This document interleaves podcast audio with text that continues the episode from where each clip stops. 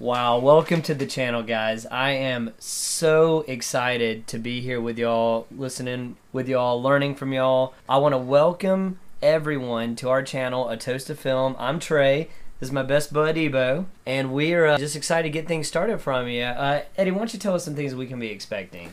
So, on today's episode, we're going to be going over a few different things. We actually went and saw a movie tonight. Did you think we'd get back into the movies, Trey? I did not know when this was time was going to come.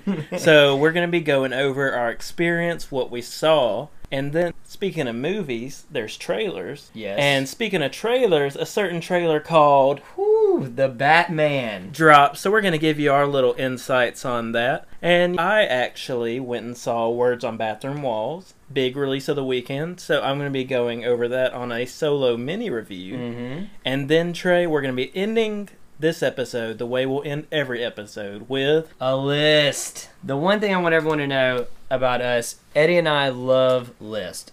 It's our passion. Who doesn't love a good list? So y'all can always expect a good, interesting, fresh list at the end of every episode. And feel free to send us list. We, we definitely don't want to just be one dimensional. We want to be very interactive with y'all. And you know, speaking of, they can always expect a list Trey at the end of the episodes. Let's kind of give them some insight on who we are and what they can expect from this show. Yeah. So my name's Trey Brooks. I'm about to cross 30. Uh, it's very sad times for me, but you know we we all have to go through it. Just bear with me. I guess the most important thing to know about me is the obvious my passion for for movies. I have been a movie lover a movie watcher since i was a child.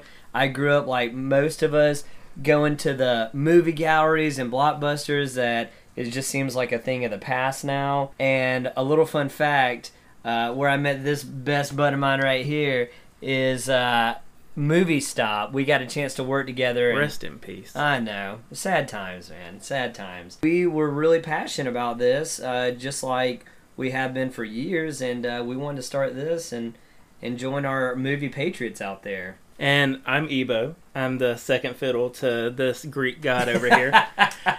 and I have been obsessed with movies ever since I about burn out my VHS rewinder. Kids, ask your parent if you don't know what a VHS rewinder is.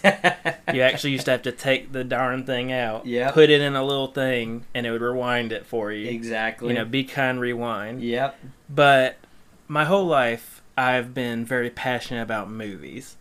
And it's gotten to a point where, you know, I've watched movies being filmed and where everyone else was trying to meet the stars, I was trying to see the inner workings.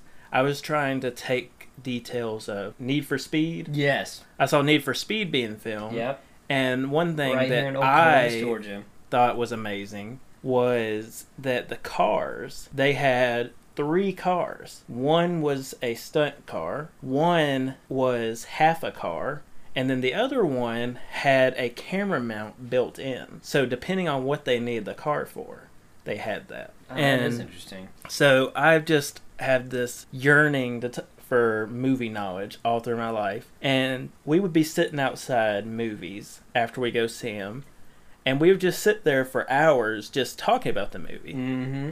And so we figure, why not make a show each week where we go over movies and just try and share our love and our knowledge with the rest of y'all. And speaking of that, we actually went and saw a movie today, which I didn't think would happen again. yeah, I can agree with you. Uh, we saw my number one favorite movie of all time, Inception, back on the big screen after 10 years. It was almost surreal when I was there watching it. I mean, I honestly couldn't believe it, but what I couldn't believe more was the fact we were walking into a theater that I personally haven't been in in six months. Eddie, how long has it been since you've been in there? For me, it was five months because I went right around my birthday in March. Mm. It was just surreal because there's so many less people and they have rows marked off to separate people Yeah. and we have masks on. But once we sat down, even though we were seeing that piece of trash, oh, I hate you for this. one thing you'll learn on this show is we like to give each other grief the entire episode. But um, once we sat down, I forgot there was a pandemic. I agree. Just being in that theater, in the one place that we can just sit there and the rest of the world disappears. Where we can just truly be entertained, closed off to the reality of the world, and enjoy two to two and a half hours. Or never ending, like with Inception. Oh no, of just pure enjoyment without getting uh getting hit with the reality on what everyone's been having to go through. It was nice. I will say, it's been a decade since I've seen the movie, and I did take to it better this time. Eddie has always given me grief about Inception, guys. I know there's some, you know, some people who don't like it out there, but uh, you know what? I, I just it, it clicks with me. I love the movie. He should have won. Leo should have won an Oscar. I just want to throw that out there. But, you know, one thing that Trey and I can agree on wholeheartedly hmm. is one of the best parts of the movie theater experience is the trailer. Yes. And it just so happens that a big trailer was dropped. Y'all might have heard of it. It's called The Batman.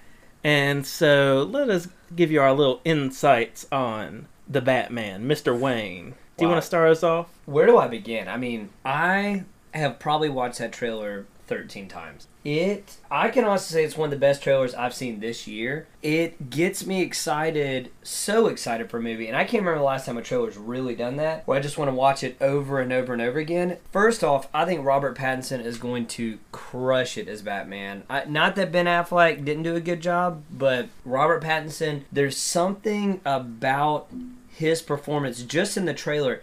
He's got almost, to me, Eddie, he's got an emptiness in his eyes I where could see that. you know, this is supposed to ca- kind of take place around year one, Batman. Mm-hmm. So he's learning the ropes, but he really does, you know, when he says in the trailer, I'm vengeance, he looks vengeful in his eyes. He looks like there's a mission and he'll he'll stop at nothing to complete it. I don't know. I, it's the only Batman I can honestly say that his eyes tell a story. And the whole trailer, it kind of gives you not a dystopian, but a disdain. Everybody seems they just have a lack of care for the world. Mm-hmm. And so even though Robert Pattinson is going to be going about trying to save Gotham, it really gives you that feel that Gotham is just this hopeless, endless place. Mm-hmm. Yes. And I just I love the score. Yes. The song choice I thought was perfect. They marketed it perfectly. And after he knocks out that dude and we Oh. see that car, Oh man. I dare say it could be my favorite Batmobile because Oh man. it to me is the most realistic. Yeah. Like it's not as showy, it's not as comic booky, Yeah. but that looks like something that you could have in the real world. Yeah. Yeah. Kind of like the Christopher Nolan Batman's. I could see the you know the Batmobile being a tank, Yeah. but I could also see this one. This one is built like a tank. It's a little sleeker. You know. This one looks like a fantastic. car. Yeah, absolutely. And let's, you know, Eddie, you you hit it perfectly. Let's talk about when uh, Batman was beating that one guy to a pulp. hmm You felt that. You felt every punch that he landed. And it goes back to this Batman where Robert Pattinson has a look in his eyes. He's he's gonna stop at nothing. He's not gonna let any man get in his way. I mean, he'll practically just beat them from an inch to their life, you know, hmm um, to get where he needs to go. And y- you could feel that with just that one scene in the movie. And what I love about that one scene is the fact that this is one of the few times where they make it seem like present day. Yes. Like when you see the Christian Bale Batman, Mm-hmm. you know it's present time, right. but you don't truly feel it. And then you have like, you know, your Ben Affleck, Yes. and you know it's present time, but you don't truly feel it. But this one, like, you got these dudes standing around, and you got the one guy with his camera phone recording. Yeah. Like that, instantly, you're like, okay, this may seem gritty, Mm-hmm. but it is our time. Yeah, absolutely. And I want to bring another point about the Batman, and that is who's directing it, Matt Reeves. Let's let's dive into him a little bit. So Matt Reeves, I could honestly say this, he has directed one of the silent best possible trilogies out there with the Planet of the Apes trilogies. I mean, it I, I don't even know where to begin. It was so well filmed, well shot, well acted, and the trilogy had a perfect beginning and a perfect ending. But you don't hear the love for the Planet of the Apes trilogy like you do other trilogies. Is that fair to say? It's fair to say, and it's weird because if you go by ratings, that's one of the highest rated trilogies. Yeah, I mean, they Rotten Tomatoes just rate them so high. Every single one of them. I think the lowest one got like a seventy-seven. But you have like Back to Future. People always talk about. Yeah. You know your Toy Story. People always talk about. Yeah, It's like only the year when the third one came out yeah, did people talk about it. yeah. Because I'm not gonna lie, I haven't heard anyone talk about it since. I haven't either. You just don't hear about Planet of the Apes come up in conversation. You know, I mean, even though the acting was fantastic, I mean, the Agreed. CG. Can we talk about the CG? Yes, Andy Serkis was incredible. his commitment to that performance as Caesar was was fantastic. But let's let's go beyond Planet of the Apes. We also know Matt Reeves did Cloverfield, which started a franchise. He created something so well known. Unlike Planet of the Apes, I feel like everyone talks about Cloverfield in the sci-fi community. hmm And we also know people like James Wan. They are franchise starters. He he started Saw. He came up with that idea and it took off. He came up with The Conjuring and The Conjuring's fantastic and he's about to finish the third one. I think it should come out, you know, next year hopefully. Aquaman. Aquaman. Matt Reeves is one of those directors that's hidden that comes out with great material, such as Cloverfield, which they've made, you know, a couple since then that were also both, I think, very well received. And um, then, of course, The Planet of the Apes. He's doing some good stuff. And then, of course, Let Me In, which I personally uh, enjoyed. I know. I know Ebo over here didn't really like it, but I I didn't care for it. you liked the original. Let the right like the, one in. I like Let the Right One In better, Mm, but I personally don't care for either too highly. gotcha. But yes, I mean overall, you know, just getting back to Batman, when you've got someone as talented as Matt Reeves behind the director's chair, and then you got very talented actors, you know, with Robert Pattinson, Colin Farrell, who you cannot even recognize as a Penguin. It blows my mind. He's the guy in the rain. Yes. You would never know. Paul Dano as the Riddler, which could be the best casting of a person of all time, in my opinion. I think that the Paul Dano, everyone is sleep Mhm. sleeping on him being cast because Paul Dano is a fantastic actor. Fantastic. But even more so than being a fantastic actor, Paul Dano is good at being crazy Yeah. or almost kind of like that weird sliminess to Yeah. him, you know? Mm-hmm. And so I'm Real interested. conniving. Yes. Mhm. I'm interested to see what he can bring as Riddler. I feel like this Batman has some of the best potential since the original Christopher Nolan Dark Knight trilogy. I mean, to me, that's still one of the best perceptions of Batman in a in a long time. It was grounded, brought to earth really well. Christopher Nolan, obviously one of my favorites, but this one really does have some potential. And as we know with Matt Reeves, he's he's a trilogy guy, so I don't think this is going to stop here. I think I think it's going to be very well received. People are really going to like it. Patterson, um, Pattinson's bringing back, um, you know, the eyeliner for Batman, which is uh, Which got me excited. huge. Yeah. So I just I'm expecting really good things from the Batman. I'm I can honestly tell you I haven't been this excited and this pumped for a trailer in a long time. But the real question is, and hopefully this will get answered in the second trailer, is if we're gonna have a scene where he says Martha, because I think that will really sell the movie. Oh no! Please, please. Trey, we need a scene where he says Martha. No, we we have learned our lesson uh, from Dawn of Justice that Martha. No, no one needs to be talking about Martha and, and their mothers in this movie.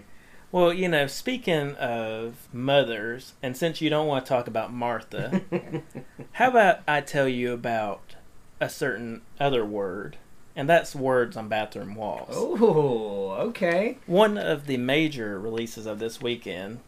It was either that or go see Russell Crowe running over people. Uh, you know, yeah, that's a that's a tall that's a toss up.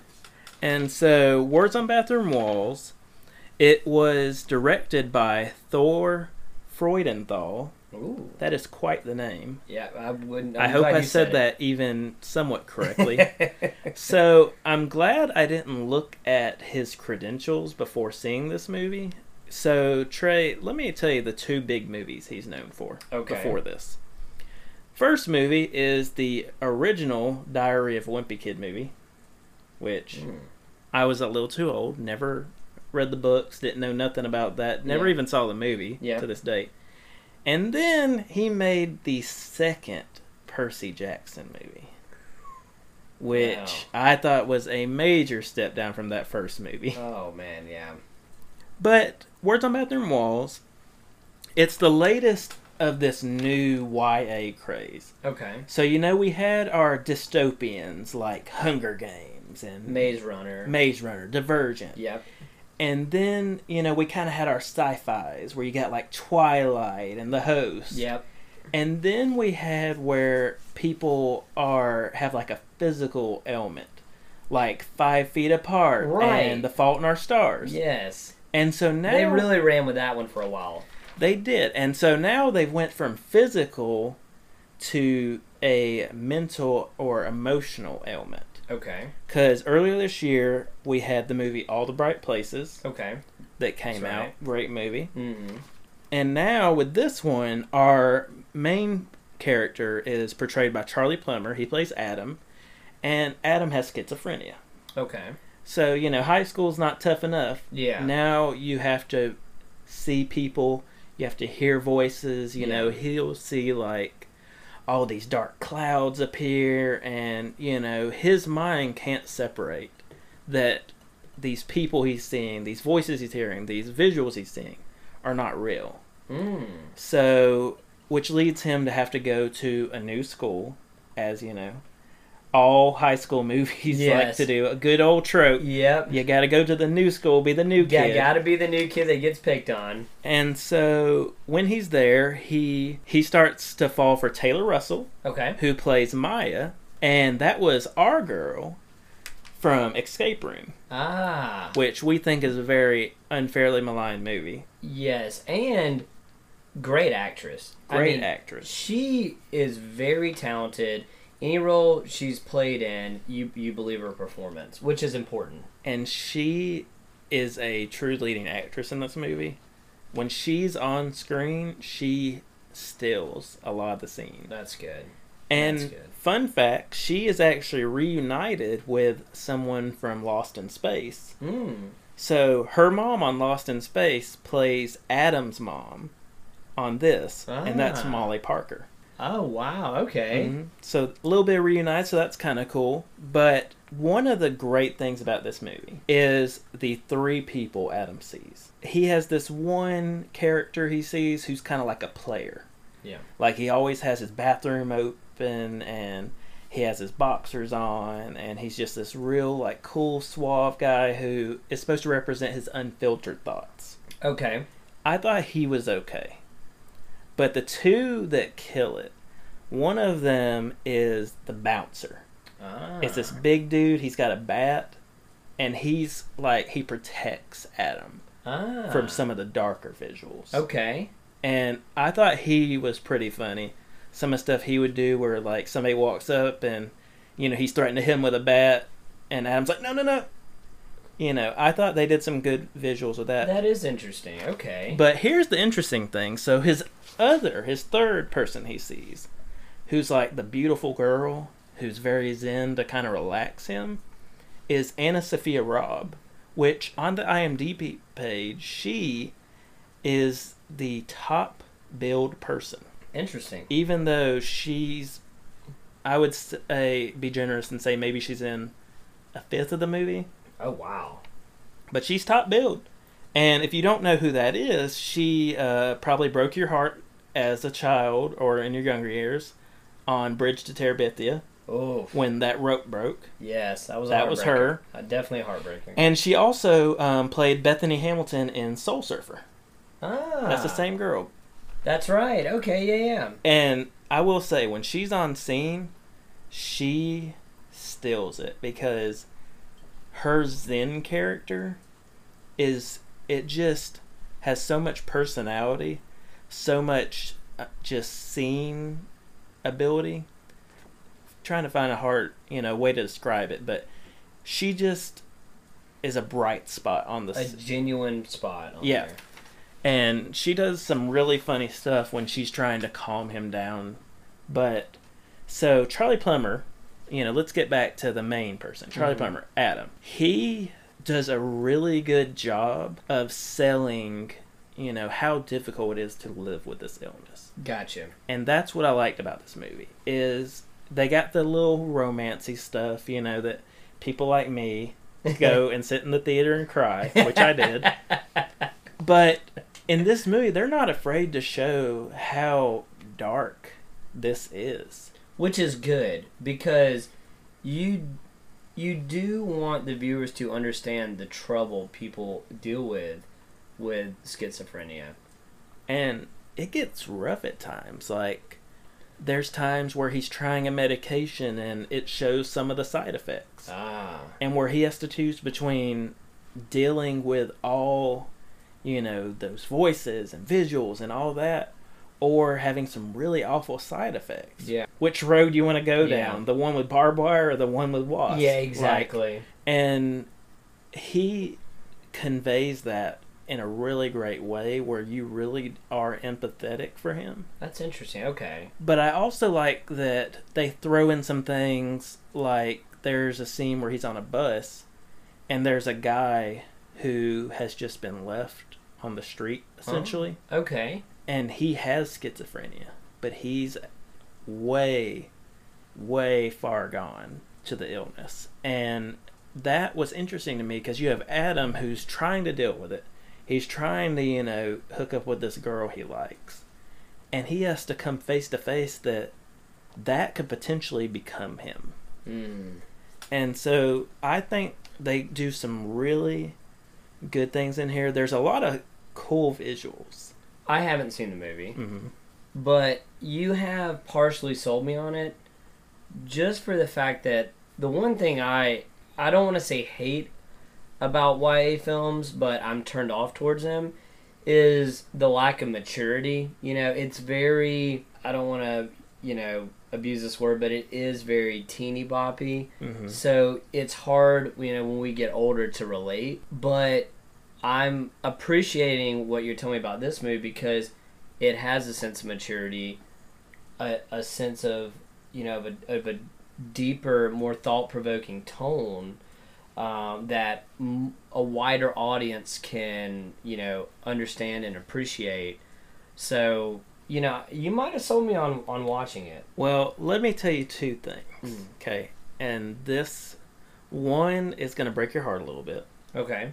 and one is what I'm telling people is the like major point to see. is do we need to throw out spoiler alert or is this no, spoiler? not spoiler. Okay. So, one thing that you'll be sad about. So, I think one of the most underutilized characters. Mm-hmm. Don't get me wrong, this person does serve their purpose, Okay. but I think they're underutilized because we know what a great actor he is, and that's Walton Goggins. Oh wow, yeah. He plays. I didn't even know he was in the movie. He gets with Molly Parker, Adam's mom, Ah, okay. and becomes like a, you know, kind of stepdad. yeah.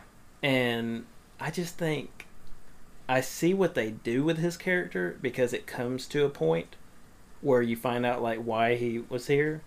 But I personally feel for somebody of that caliber, they could have done a little more with him. Okay. But let me tell you who gets to shine in this movie. and that is Andy Garcia as Father Patrick. oh man, Andy Garcia. You gotta love the guy. So he, we are introduced to him as, you know, Father Patrick, and he is in a confession box. Okay. And Char, uh, Charlie Plummer, Adam goes in there, and he, you know, he's just kind of talking to him, Yeah. And Father Patrick's, you know, just talking with him, almost like, even though he has Walton Goggins, he doesn't look to him for anything. Okay. So this kind of starts to become a father figure for him. You know, ah. at the beginning of the movie, his dad ran out because he couldn't deal with Adam having the mental illness. Gotcha. Father Patrick, and what I like about it is he, through all the scenes we get of him in the confession box, and then the scenes where he's you know out and about, Father Patrick, he is a man of the cloth, but they humanize him. Oh, that's good. Like there's a part where Adam is talking about, you know, oh, I like this girl. Like, you know, what should I do? Should I talk to her? Should I ask her out? And he just like looks at the ceiling and throws his hands up, which you know Adam can't see. But Yeah. I love that scene because it's like he's doing this for these kids, yes. but he's just like always. Why is it always? There's a girl I want to talk to. oh, Why don't they just that. talk to the girls? and he really is one of the biggest hearts of the movie Okay. because he truly does care about helping people. Okay. And he even will mention, like, some people just come in, they say their confessions, and he tells them, you know, say three Hail Marys and you're absolved. Right. But then with people like Adam, he really does talk to them just like your dad. Yeah. Like he sits there and he gives you some really heartfelt advice and I think he is the strongest part of the movie. I think everybody was great even though Walton Goggins very underutilized. Okay. But overall, I think everybody was great in the movie. I thought this is one of the things we need if they're going to be branding these YA movies. Is Yes. We need something like this where the person is very mature, like you said, Yes. but also it gives you that little like kind of teen boppy moments. Which you know you will still need to hit your target audience. You know you are gonna need that. What am I not the target audience? Well, you know, um, yeah, I I'm know. just You, I know saying. you like a good cry in the movies. You know. Just saying, opening night, I was there. your boy. But overall, I would give this a four out of five stars. Okay. I thought they got their message across. I thought that it was very enlightening about people dealing with a mental illness. Hmm. And overall, I just think that there is a lot of heart both put into the film and both shown on screen. Okay. Well, you know that's that's good. I, I will say you you have started to sell me on it. But I'll tell you what, for the viewers out there, since we're talking about two movies we went to see in theaters recently, let's talk about how we feel theaters are doing, how Mhm. they're doing, you know, with COVID and staying up to code, and how safe and healthy you felt in it. I agree with you, but before that, we got to talk. So, here at A Toast to Film, we have our name because every week we'll be providing you with a review. Yeah. Typically, it'll be both myself and Trey, Yes. but we'll also be reviewing a brew. Absolutely. And this week, with it being the first episode, we thought, what better when you're being introduced to your two favorite buds on the airwaves Absolutely. Yeah. than a Budweiser? Ah. You know, it's kind of punny, but we just thought it was very fitting for the first episode because, you know, we are buds in real life Yep. and we want to be buds with all y'all. Yes, absolutely. And let me tell you what, Budweiser, it, this is also a very underrated beer. You know, it's not it, bad. got a lot of body. You know, it's got that kind of got that Bud Light taste, but you know, if you're not wanting to just pound, you know, 30 beers, Oh, God. and then you know, drink a Budweiser, you fill up way quicker. You know. Yeah, and we definitely don't need to pound 30 beers, you know. During the week, we're bankers, so, you know, we got to make sure those deposits are done correctly. but in terms of the theater, I will say I personally feel I felt safe the whole time. I agree. And I felt safe because everybody was cool. You didn't have nobody, you know, showing their ass. Like Right. this wasn't like a Walmart street fight. Right. You know, everybody was wearing their mask.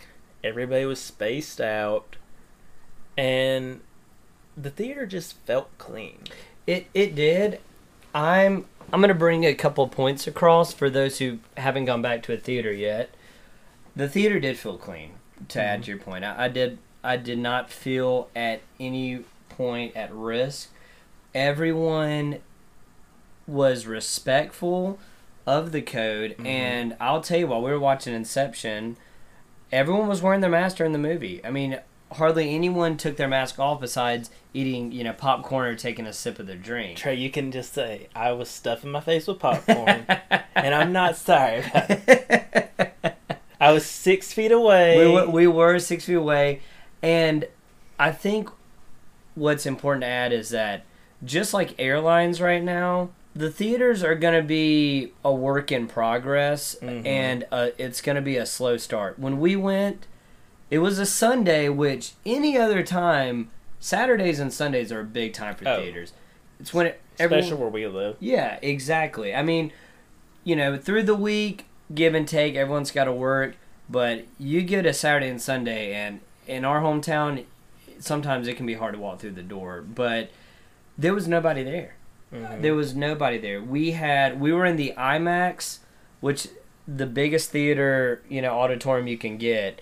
Which even at thirty percent occupancy would be a ton of people. Yeah, at least 200 people at 30%, and we had, I would say, 10 people maybe? I'd say no more than fifteen for sure. Yeah. And it helps. What I like is right now we have some smaller movies, Yeah. such as Words on Bathroom Walls Mhm. or Unhinged, which you would need to be to go see that in theaters.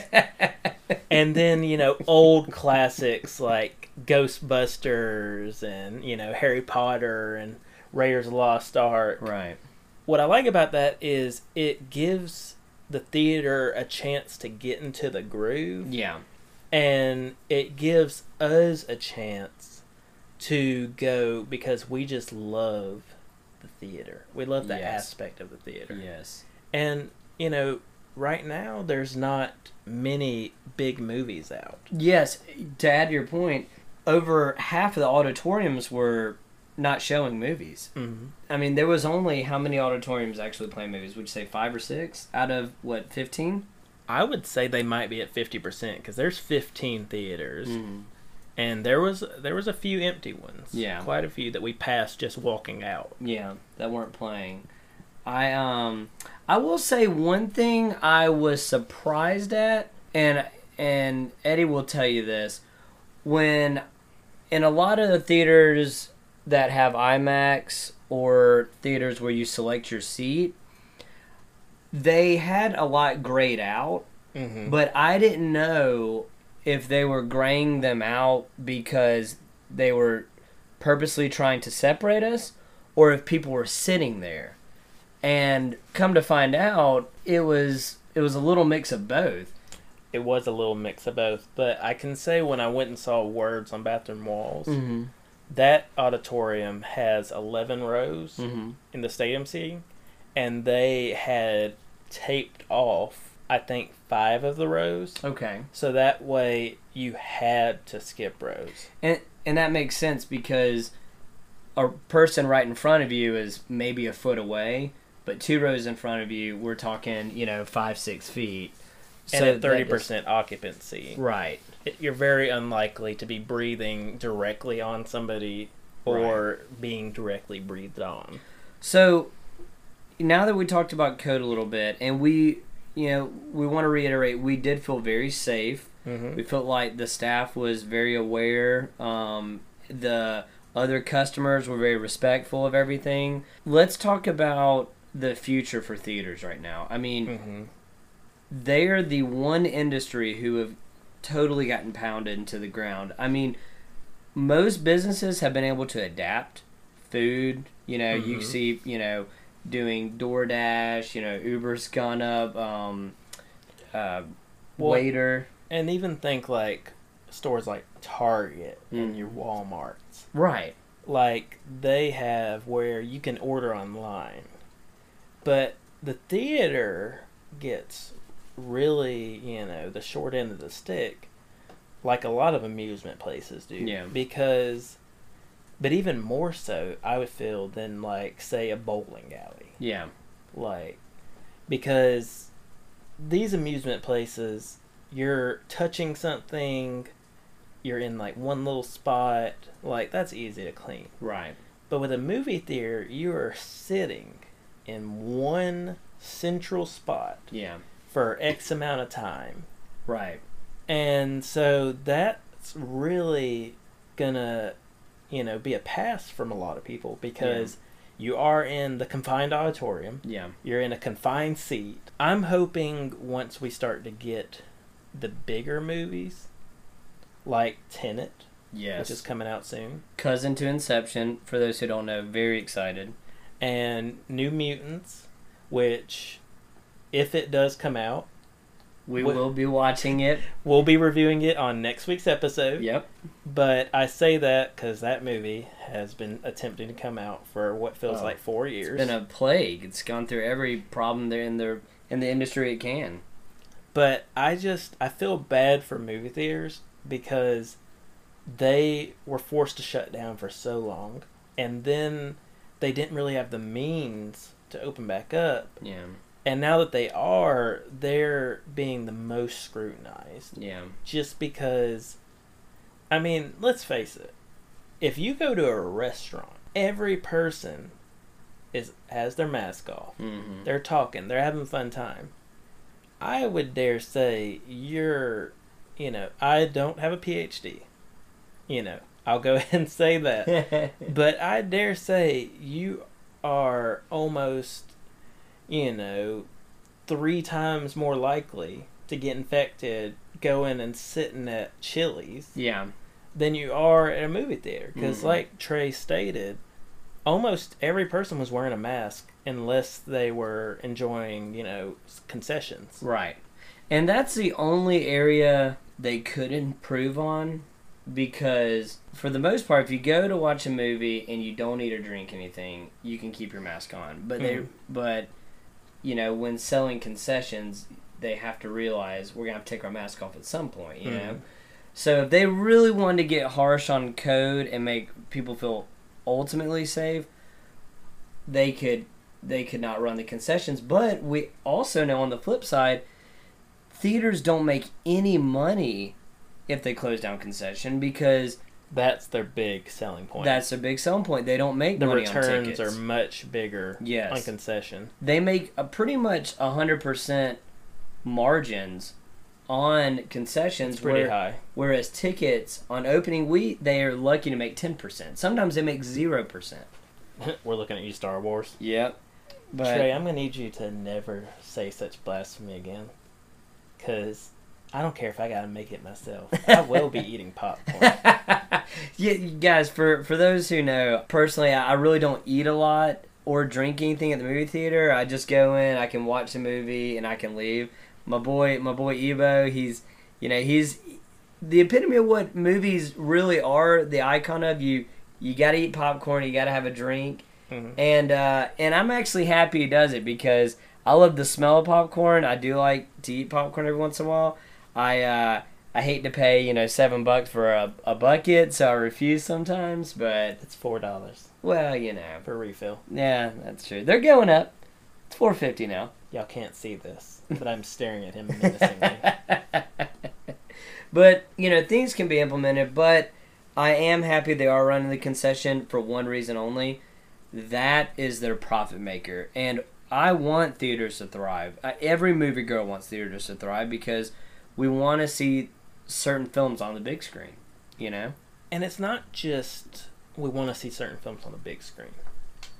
I can't speak for everybody, but I'm pretty sure I could speak for myself and Trey and people like us. It's not always what you're watching, it's just that nostalgic and love of going out, getting your concessions or not if you're a loser like Trey. Going on a date. Yeah, and just sitting down and having them play it on the screen. Yeah. There's just something magical. There is. The closest I could explain to my feeling is for those who have seen the great movie The Phantom of the Megaplex. Oh, Phantom of the Megaplex. There's a character played by Mickey Rooney that is named Movie Mason. And he's this like 80 year old lovable grandpa who is obsessed with movies to the point that he works there even though he doesn't work there. Ah. Like he just shows up and they keep saying like Movie Mason, you don't work here, but everybody's cool with it. That's right. I remember that now. And that's how I feel about movies. Yeah. Like I just love being in a theater Yeah.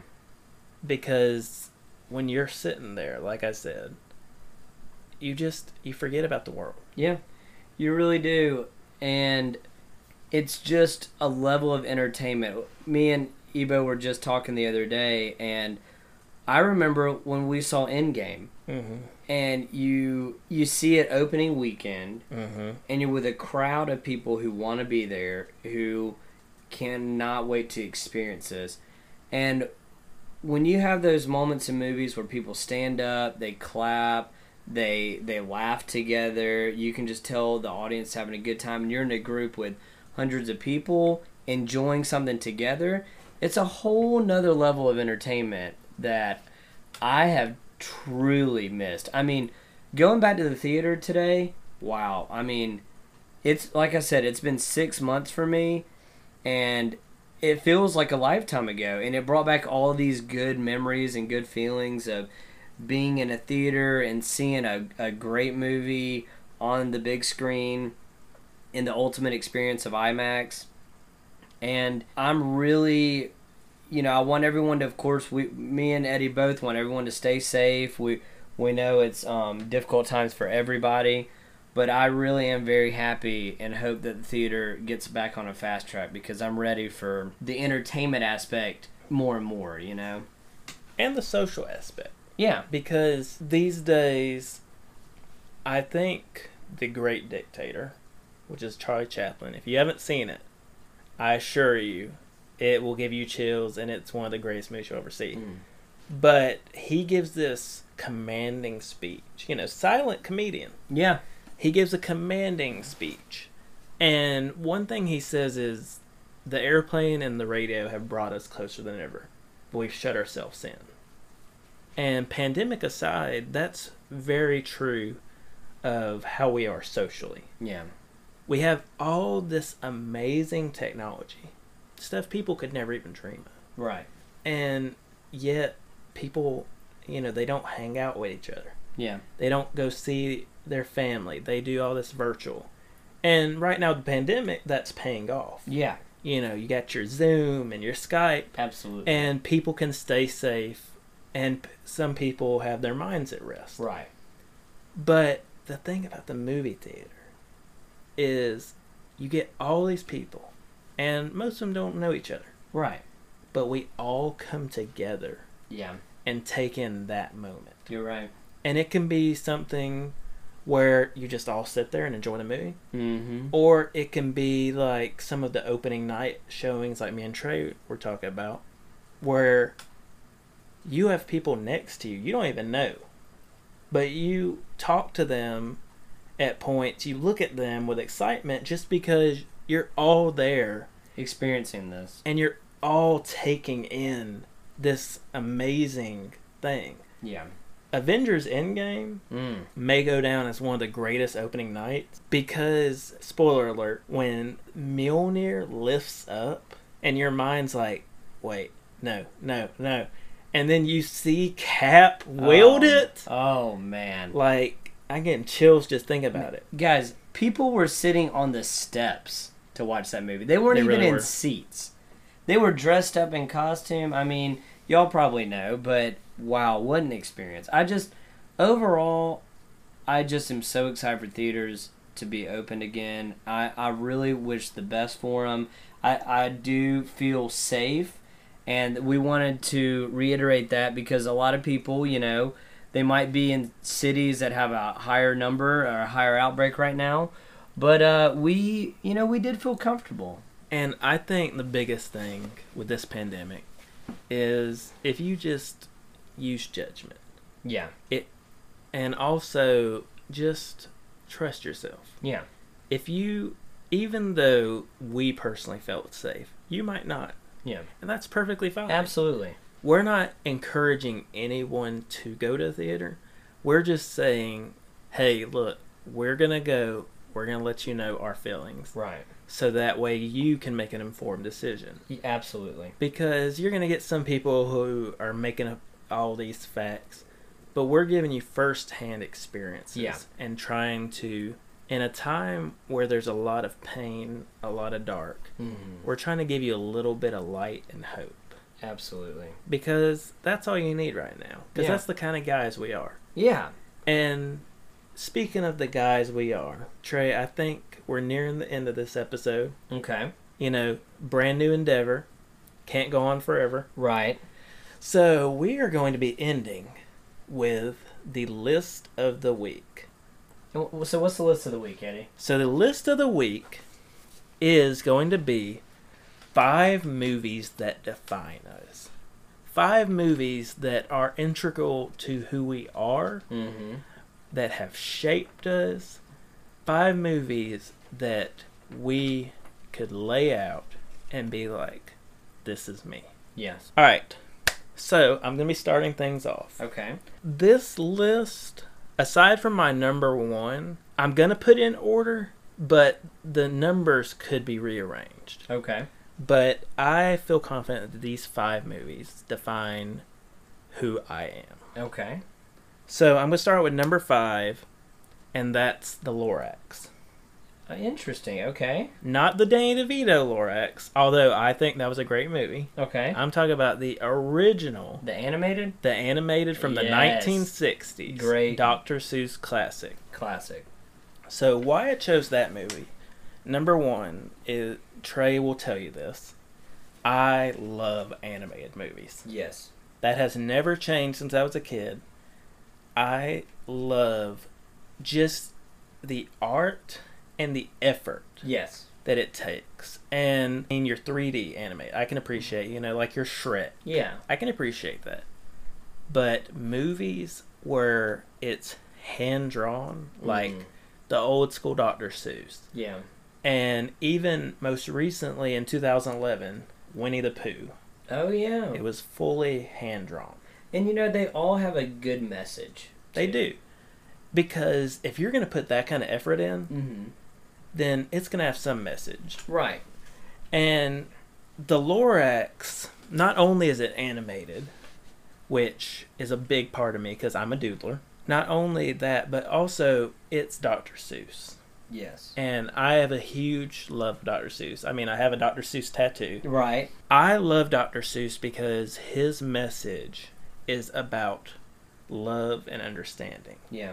Like you have the Lorax, who is just this little guy who has this great story about preserving nature, Mm-hmm. which is very near and dear to me. Preserving nature, preserving animals. Yeah. But what Can really definitely see this. hits it, and is something that I try and tell myself sometimes, is the Lorax at the end. I don't know if you remember this. I don't know if the listeners at home remember this. But at the end of the movie, you see this little stump that says unless. And the unless is unless someone like you decides to make a change, nothing is going to happen. And I really took that to heart Mm. when I watched as a kid. And I also try and employ that in my life. Dude, I could definitely see how that. I don't want to sit by. you. I want to try and be that change of good. Yes. That guys, that is very much Eddie for y'all who don't know. That is definitely Eddie. So that's number five. Okay.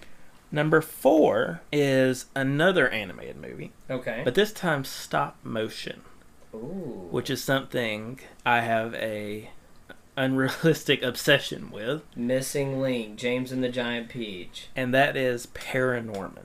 Oh, wow. One of the greats. Paranorman done by Laika, which is one of my all-time favorite studios. Mm. And the reason Paranorman strikes home to me and defines me is I saw myself in Paranorman. You have this kid. He's obsessed with horror movies. Mm-hmm. That's me. He's kind of labeled as weird. That's me.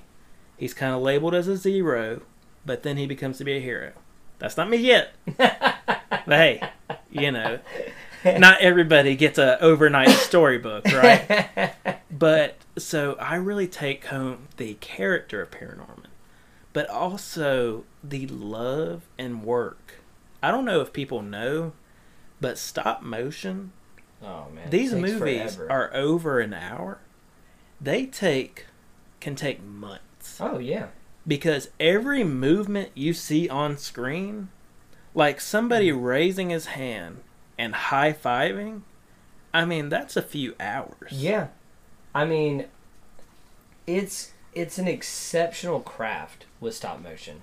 And Laika to me brings it home because they add a lot of heart to their films, Yes, both off screen and on screen. I agree. And so I just love that. So Paranorman number four. Okay. So number three, and this is a little bit of a wild card. This one, you know, Trey wouldn't pick if he had to make my list. Okay. And that is The Artist. Mm. So for those who do not know, The Artist is a 2011 silent movie. Now, you may hear that and be like, oh, he's just trying to be, you know, all bougie. Or, oh, he's just trying to be a film snob. Get get a Oscar here, but Yeah. no, that's not us. But the reason I love the artist is I love just the care that went in to presenting a silent movie.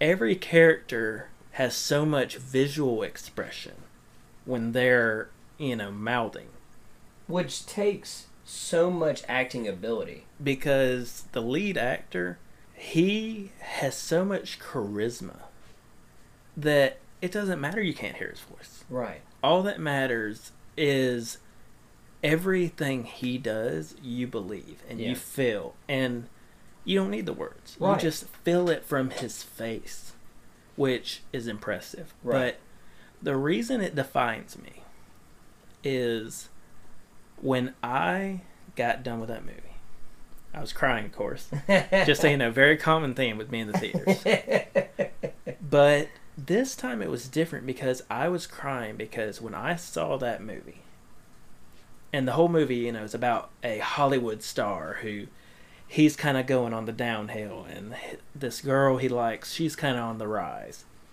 you know, which has been done time and time again. right. But it was something about just watching that and being mesmerized by the movie in its whole. And it made me realize I don't know when, but I'm going to be involved in making movies. Wow, man. I that's awesome. That really and I you know, I never knew that about you. Mm-hmm. But that It's not one I tell a lot of people, but when I left the artist, all I could think about was I need to be involved in making movies. and perfect movie to add to your list because yeah, I could totally see that shaping you. Totally see that. But I'm excited about your number four now. You mean my number two? Well, yeah, I guess if we're going Yeah. up, yeah. So my number two, and this is a big one. So my favorite time of year is the final months of the year. Hmm. It's cold outside. You know, I'm kind of a polar bear. I like it, you know, be real cold. Oh yeah. October, so Mhm. amazing. You got the fall, you got the pumpkins, you got Yes. Halloween, which Oh, me and Trey absolutely love. yes, our favorite time of the year, hands down. You got November. Mm-hmm. Like I said, you still got that fall, but it's a lot about family, Thanksgiving, Yeah. and then wintertime. For us, we celebrate Christmas. Yep. And Christmas is my favorite time of year because for me, it's about giving to other people. Yeah. I'm very big on giving gifts. And I love Christmas movies. Yeah. Like, I could watch Christmas movies sun up to sundown. Oh yeah. I wait for December, though, try and be good. you know, watching classics like Die Hard. yeah. Oh, absolutely Christmas movie for those who don't know. But my number two movie, because I have watched this with my parents almost every single Christmas morning. And not just that, but to me, it is one of the greatest Christmas movies. But more so than that, the reason it defines me is I have always grown up thinking that this character is me, and that is It's a Wonderful Life. Mm. God, great movie. Because George Bailey, he is someone who has these grand ideals, Yeah. but because of different circumstances, he gets stuck in an ordinary life. Yeah. And I feel like that sometimes. And, you know, I feel the ups, I feel the downs that he deals with. But at the end of it, he realizes how happy he is Yeah. just to be surrounded by people that he loves and love him. Yeah, absolutely. And I feel like that. Because, you know, things may not always be great. yeah. But I got friends like Trey. I got my family who supports all my wild and out controlness. and I just think that it's such a heartfelt movie. it is such a good Christmas movie with a with a tough but amazing message. Yes. But my number one movie, Ooh, dun dun dun. and it just so happens it's my number one film. My number one film of all time, and that is Jurassic Park. oh, perfect. So the reason Jurassic Park defines me. So growing up during the summer, I would stay with my grandparents Mhm. who lived out in the country. Okay. They had a rabbit ear TV. If you don't know what that is, look it up. Yes. And which got one channel, Mm-hmm. I know it well. but they had a VCR. Funny thing, they did not have any VHS tapes. so what I would do, because all day I would play outside. mm-hmm. But then every single night, when I came inside and was going to bed, I would watch my VHS of Jurassic Park. Yes. And it got to the point that my mom bought a second copy so that we could leave one at their house and one at my house because I, when I watch that movie, even to this day, I don't see that as puppets and CG and animatronics yeah. when I watch that movie, the dinosaurs are real. They they are. I mean, that is what I love about Jurassic Park. That movie has not aged. It doesn't age with effects. It doesn't age with the plot of the movie. It's just as fun of an adventure the first watch as it is in our case the 56 watch, you know? I mean, mine's probably like at 500 and something. I and mean, it's I still did, amazing. I did watch it every single night. You did. But that movie just has such an amazing cast. It has such great effects. And to this day, I can still watch that movie at any given time. Yeah. And that's why I think of these five films, Jurassic Park is the number one movie that defines me because it shows my love and passion for just sitting down and enjoying a movie. Yeah, man. I, guys, yeah, that that could not describe Eddie better. If you know him like I mm-hmm. do, I could see every single one of those. How that had a moment in defining you. Oh god, but you know what? Enough about me. Let me turn it over to the Greek god himself. oh T Ray. Oh, God. they did have a party god. That would be where I Oh, fall under. but okay, guys. So some of the my five that defined me. Um, I had to really think about these, but now that I've been looking at them, it's one hundred percent the right the right choices. I'll start out with my number five. My number five is the 2002 Spider-Man with Tobey Maguire, and the reason why is that movie is what started my love for comic book movies.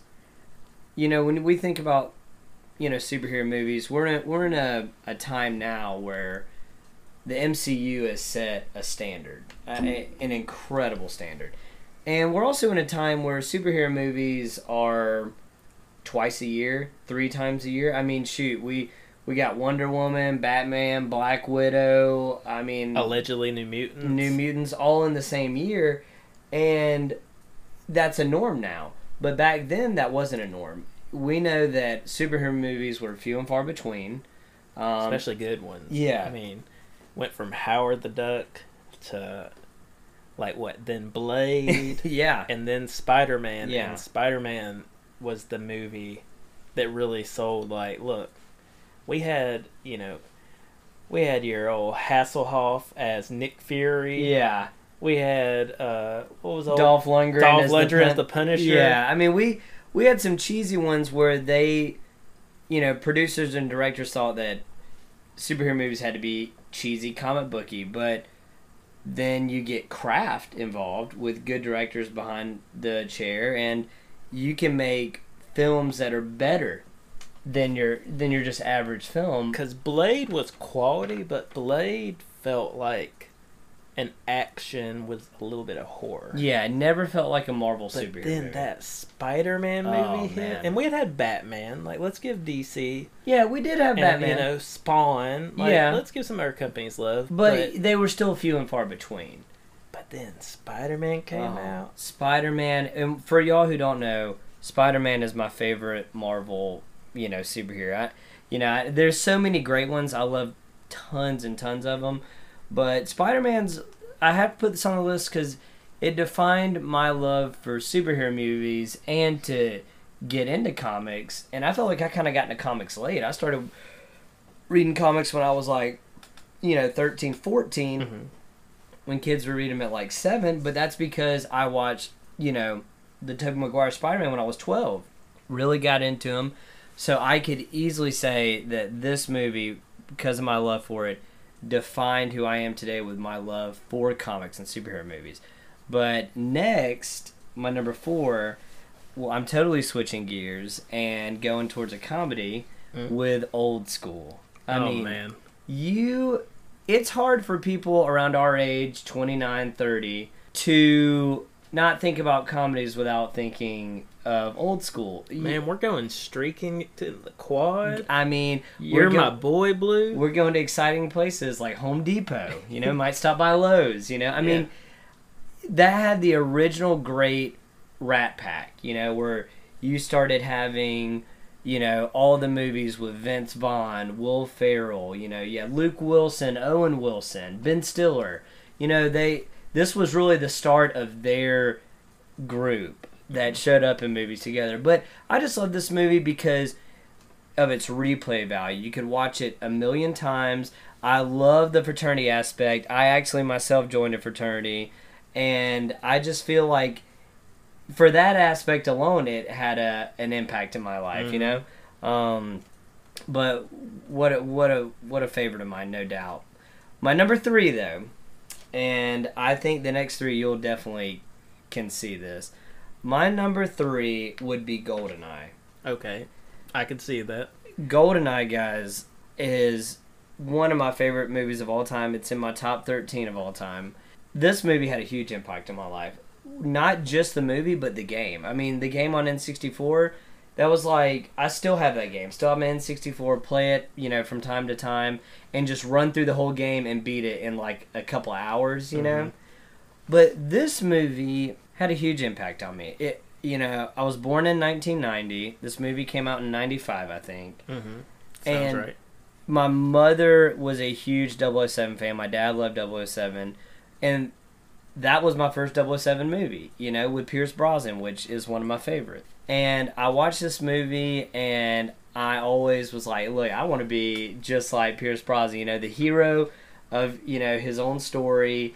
You know, he's always a step ahead, always wins, always gets the girl, you know, and is so suave and charismatic. Uh, yeah, I have not achieved either one of those things, but uh, you know, a man can still dream. But He wanted to be Bond. Instead, he's Sean Bean. but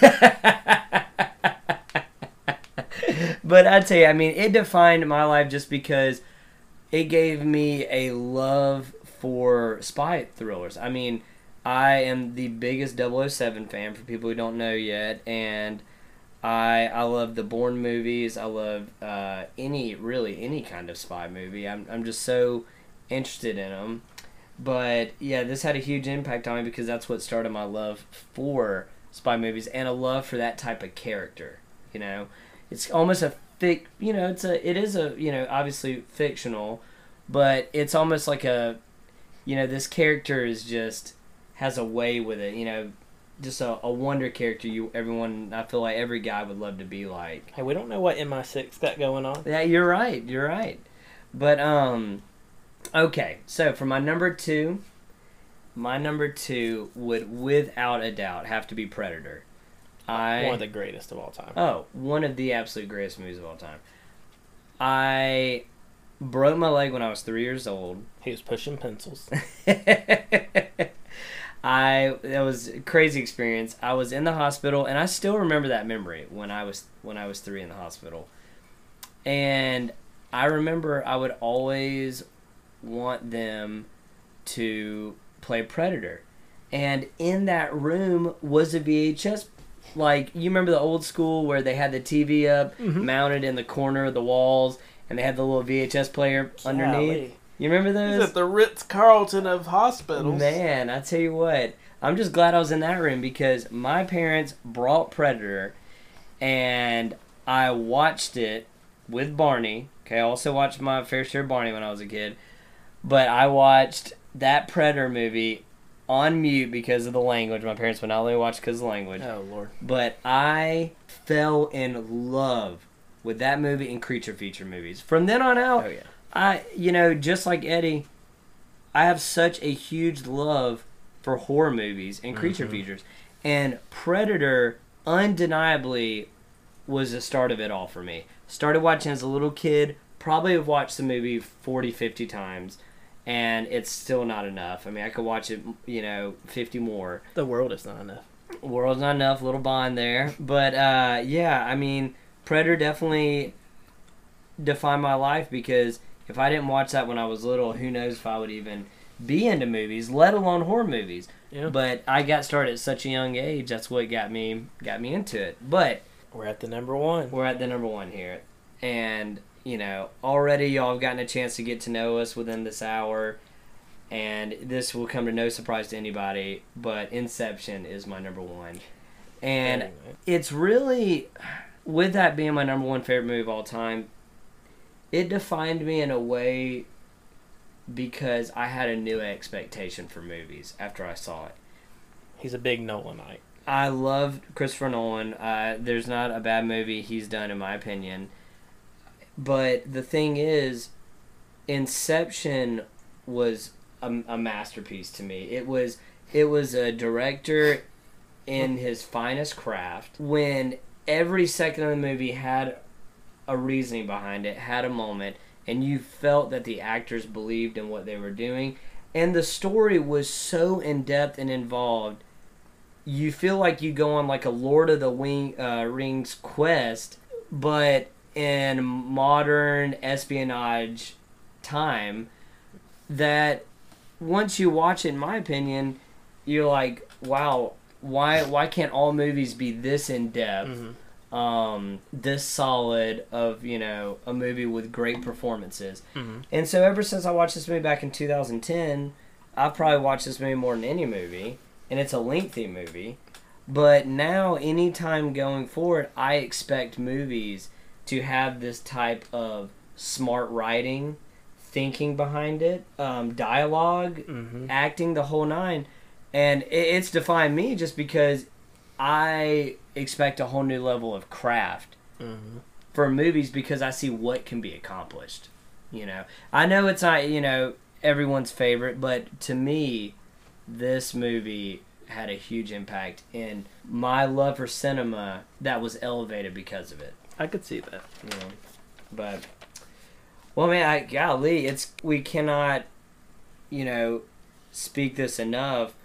We're so excited to be here with you guys On this new endeavor.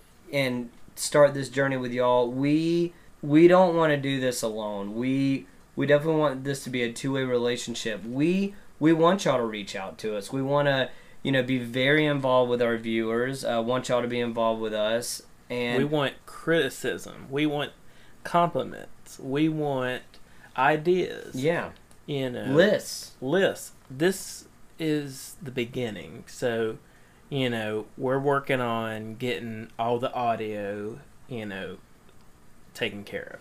We're working on getting, you know, our ideas. Our We're- content. so, you know, if there's something that you really didn't like, tell us why. You know, if the sound is wonky, you know, let us know. Because we want to not only grow as a podcast, but we want to grow as a community. We want this to be a place where people can come, just relax, and listen to movies. Yes. And so you can do that by contacting us. And it just so happens we make it very easy for you to contact us. You can check us out on Facebook. Facebook.com slash toast to film. That's Mm. to the number two. Toast to film. You can check us out on Twitter at film underscore toast. Or you can email us at bingingandbrewing at gmail.com. I love it. And we just want to thank everyone for being here. And for myself and Trey, we just want to say good night and good viewing.